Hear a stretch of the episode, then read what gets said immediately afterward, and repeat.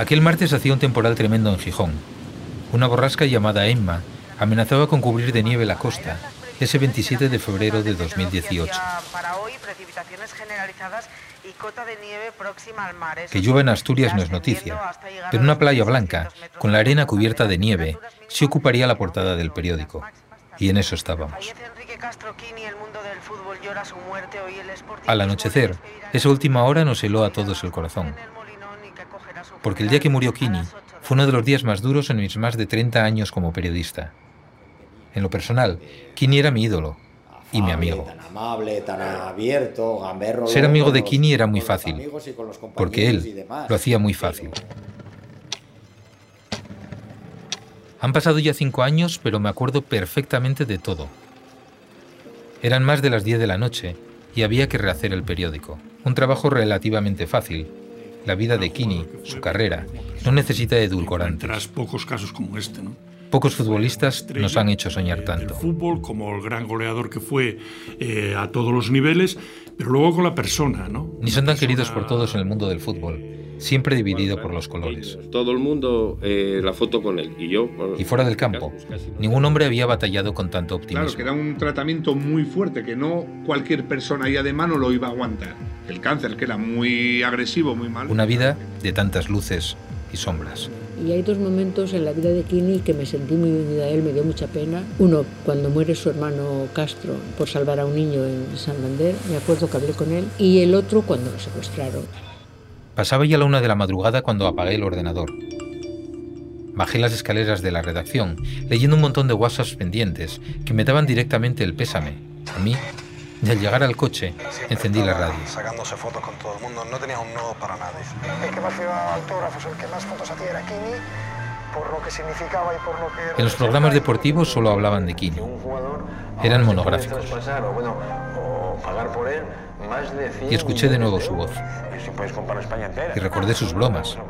El brujo, al que llamaban así por su facilidad para acertar los resultados, siempre arrancaba una sonrisa. Pura magia. Era muy importante porque confiábamos en él. Confiábamos en que teníamos allí un talismán.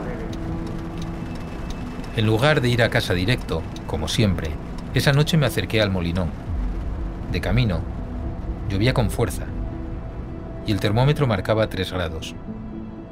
Al llegar, lo primero que pensé es cómo podía haber tanta gente a esas horas y con ese frío. Era una vigilia con decenas de velas rojas encendidas, las flores, las banderas, las bufandas. Él había sido un ídolo para muchísima gente y estaba claro que iba a ser un funeral multitudinario de, no solo de España, sino del mundo. Ahí me di cuenta de que mucha gente se sentía como yo. Al llegar a casa, silencioso y casi a oscuras, entré en el despacho. Encendí la luz, cerré la puerta, me acerqué a la estantería y cogí el libro Compañero Kini de José Manuel Fernández, el eterno capitán del Sporting. Acaricié esa primera página y leí la dedicatoria de Kini para el gran sportingista Carlos Prieto con todo mi afecto. Así acabé esa jornada en la que escribimos en la portada de El Comercio el maldito titular, Eterno Kini. Ese día, ese 27 de febrero de 2018, mi ídolo, el de muchas generaciones, murió inesperadamente a los 68 años. Porque se puede ser o no ser del Sporting, aficionado al fútbol o detestarlo, pero Kini es Kini, y esta es su historia, la historia de un mito, de un deportista y de una manera especial de serlo, y la historia de un amigo. El comercio presenta Ahora Kini, capítulo 1 corazones helados. Mi nombre es Carlos Prieto. Soy periodista, jefe de edición del comercio y durante años responsable del área de deportes. Desde niño admiro a Kini, como los niños de al menos cuatro generaciones. Por mi profesión, compartí muchos momentos con él y fruto de eso he tenido la suerte de considerarlo mi amigo. Este podcast de cinco capítulos es mucho más que un podcast de fútbol. Esta historia tiene que ver con una de las grandes leyendas del fútbol español. Una leyenda que atravesó 50 años, 940 partidos, y 545 goles como profesional. Pero esos son números. Estadísticas que dicen mucho pero nunca alcanzan la verdad. Enrique Castro fue mucho más que todo eso. Consiguió coser las camisetas de todos los equipos en los que jugó y en los que no. Y logró sobreponerse a las adversidades y grandes golpes de la vida.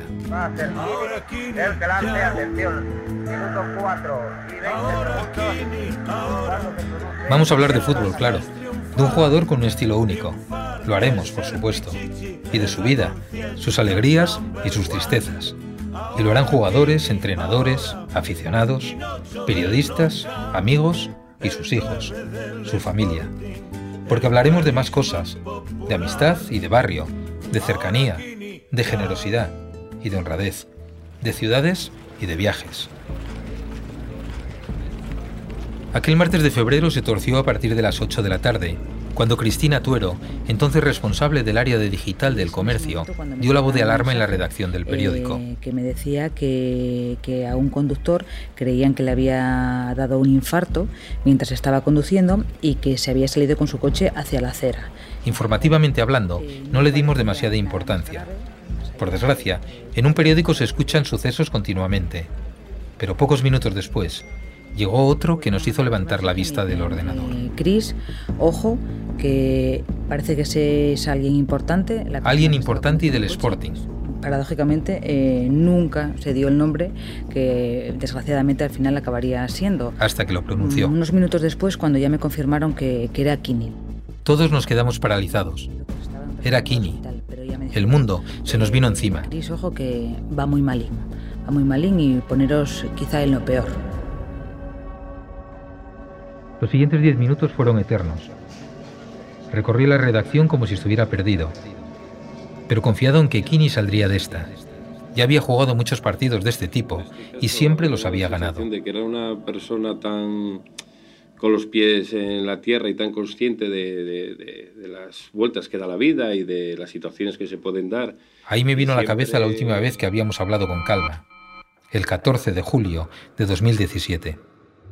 Me acuerdo perfectamente de la fecha, porque un día antes había muerto mi padre. Yo estaba destrozado, hecho polvo. Solo quedábamos mi hermana y yo en el tanatorio y estábamos a punto de marcharnos. Sentí la puerta y vi aparecer a Kini. Como era verano y sabía que estaba de vacaciones, no me lo esperaba. Me dijo, Carlos, ¿cómo no voy a estar aquí? Estaré contigo cuando me necesites. Y nos abrazamos. Fue como ese último consuelo. Y bueno, como me vio mal, se puso a hablar de fútbol para distraerme. Para mí fue muy importante y siempre se lo agradeceré. Kini era un amigo. Y bueno, ya lo he dicho, esta también es la historia de un amigo. Y al poco tiempo eh, me llegó un, un, mensaje, un único mensaje que me decía, murió. Me acuerdo de la cara de Cristina, de mi compañera, de su voz asustada. Nunca se me olvidará. Murió. Murió Kini. Esa palabra me sacó de mis recuerdos. Me heló la sangre. Murió. Todos agachamos la vista. Permanecimos cuatro minutos en silencio. Fue una sensación extrañísima. La llamada de mi mujer no pudo ser más corta. Le dije, voy a llegar tarde. Murió Kini. Y corté porque estaba emocionado. Y a partir de ahí seguí. Había que trabajar. Soy periodista. Y teníamos que dar la noticia. Kini era una referencia en el deporte y la persona más importante de Gijón. Todo el mundo le tenía cariño. Había que hacer un trabajo a su altura. Al día siguiente, mucha gente leería hasta la última línea del periódico y lo guardaría como recuerdo. Francisco Javier Camba y su compañero Raúl Domínguez Granja son agentes de la Policía Nacional. Ambos tienen ese día grabado a fuego. Cerca donde vive él, vivimos un coche que se desviaba hacia un lado, en la avenida Juan Carlos I, y se iba a ir contra un garaje, pero el garaje estaba cerrado. Patrullaban aquel martes por el barrio de la Calzada de Gijón. Pensábamos de hecho que había tenido algún toque con alguien y que por eso había...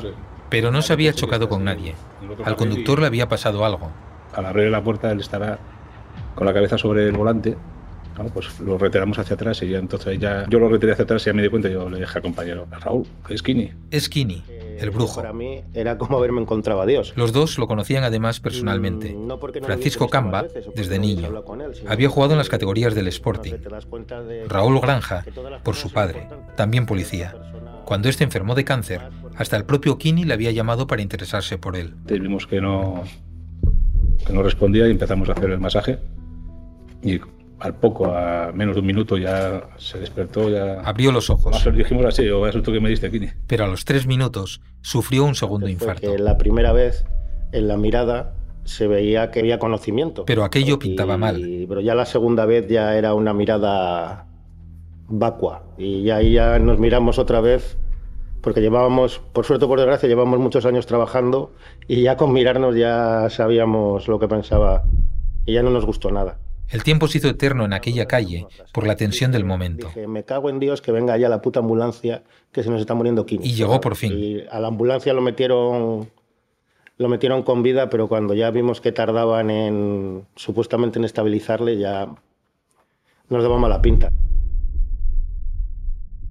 Aquella noche, el brujo se dirigía a su casa en ese mismo barrio de la calzada. Había quedado con su mujer para tomar algo. Marinieves se encontraba en casa con su hija Lorena y su nieto Pablo, y bajó al portal, a encontrarse con él. Veía luces, que se veía una ambulancia, pero bueno, claro, a ver, dice, no, igual es que no, ella pensó que no va, llegaba, porque como había una ambulancia o una policía, dice, va, pues igual es que no pueden, un accidente o, o algo. Pero otro de sus cuatro hijos, Jorge, recibió una llamada. Entonces yo me vestí y salí escopetado de casa Mi para... madre subió a casa y dice, baja, baja, dice que a tu padre le pasó algo. que Apenas 200 metros separaban a Lorena de su padre. Bueno, yo salí corriendo, fui corriendo toda la, la calle para arriba, que parecía que la ambulancia cada vez me la iban poniendo más lejos, era como que no. Y yo todavía llegué a tiempo de verlo antes de que lo metieran en la, en la ambulancia, pero no me dejaron acercarme ni nada. Cada vez había más gente de la familia frente a la ambulancia. Fueron llegando los hijos y Falo, el hermano de Kini. Y en su interior, durante esos 60 minutos, los sanitarios intentaban reanimarlo. Pero el milagro, como los que tantas veces había hecho Kini en el campo, fue imposible. El chaval, la verdad, Sin que cuando parar, ¿eh? bajó de allí de la ambulancia, el hombre dijo, no pude hacer absolutamente nada más. La ambulancia recorrió las calles de Gijón camino del hospital de Cabueñes, ya en silencio. La muerte de Enrique Castro González, como ponía su DNI, se certificó a las 22.15 de la noche. Al día siguiente, al despertarme, pensé que había sido una pesadilla. Al desayunar, miré por la ventana y la borrasca Enma ya estaba aquí. Y abrí el periódico del día, con noticias sobre el temporal, la crisis catalana, el Brexit. Pero me fui directo al suplemento especial. Los titulares eran, La leyenda no termina, el fútbol huérfano sin el brujo, y Kini, el sueño del gol, el artículo que había escrito la noche anterior. Lo releí con tristeza.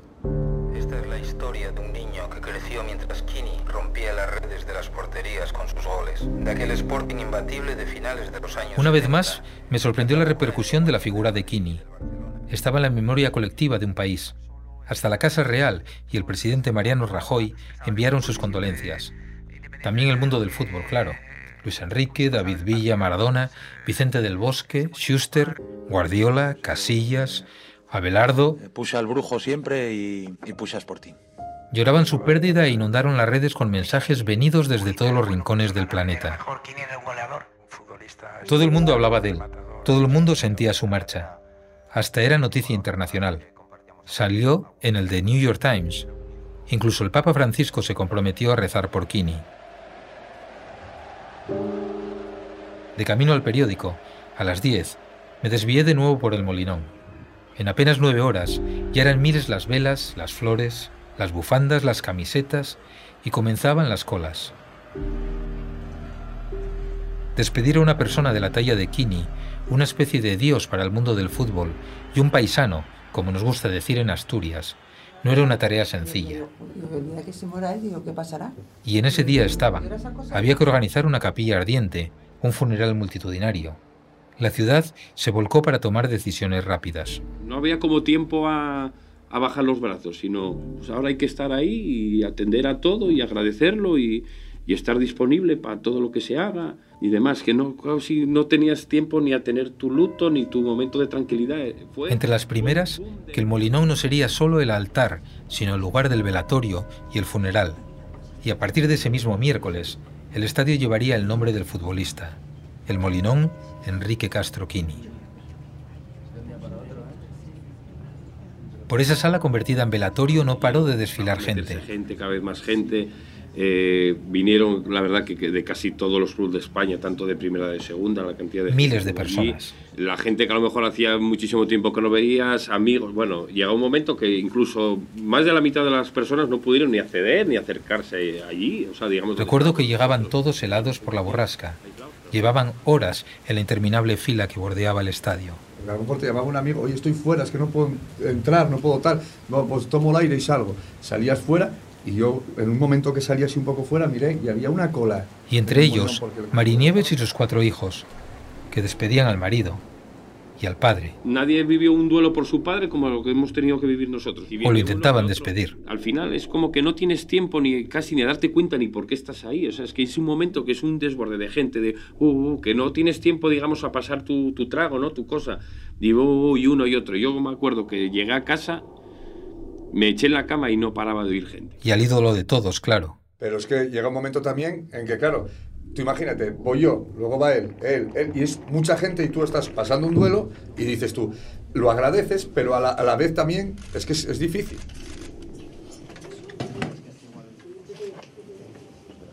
Más de 14.000 personas acudieron al funeral en el Molinón.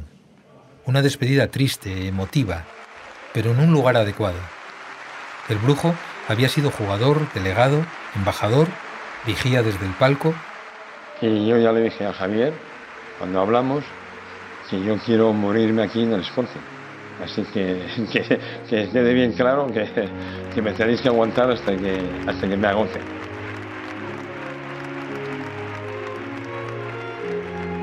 A las 8 de la tarde comenzó el acto y sonó el canon de Pachelbel. A hombros de excompañeros, el féretro de Kini salió al campo entre aplausos del público. El capellán del Sporting, Fernando Foyo, resumió como nadie todo lo que había pasado en las últimas 24 horas. Pero es que Kini era mucho Kini. Se le rompe el corazón de lo grande que lo tenía. Pipo Prendes cantó a continuación Ahora, Kini, ahora. La había compuesto en 2008, cuando el futbolista estaba sufriendo cáncer. Un himno para los sportinguistas. Attention que llega el brujo, bueno, el canela en rama. Cuando menos te lo esperas, balón que entra por la escuadra. Después, sus amigos volvieron a cargar el ataúd y Kini dio entre aplausos su última vuelta a El Molinón. Aquel día, todos sentimos que habíamos perdido a una persona muy cercana, a un ídolo. Se le enterró el jueves 1 de marzo en el cementerio de la Carriona, en Avilés. Desde entonces, en los últimos cinco años, no hay partido en el Molinón donde no se coree a Kini en el minuto 9, el número que llevaba en su camiseta. Así que ese fue el final, y he querido también que fuese el principio de esta historia. En los siguientes episodios voy a repasar la vida de Enrique Castro, de sus triunfos y de sus penas, con la idea de contar la vida de alguien que era, que fue, mucho más que un delantero, que fue un ídolo, un ejemplo y un luchador, y que siendo un futbolista consiguió ser querido y respetado y escuchado por todo el mundo del fútbol y por muchísimas personas más.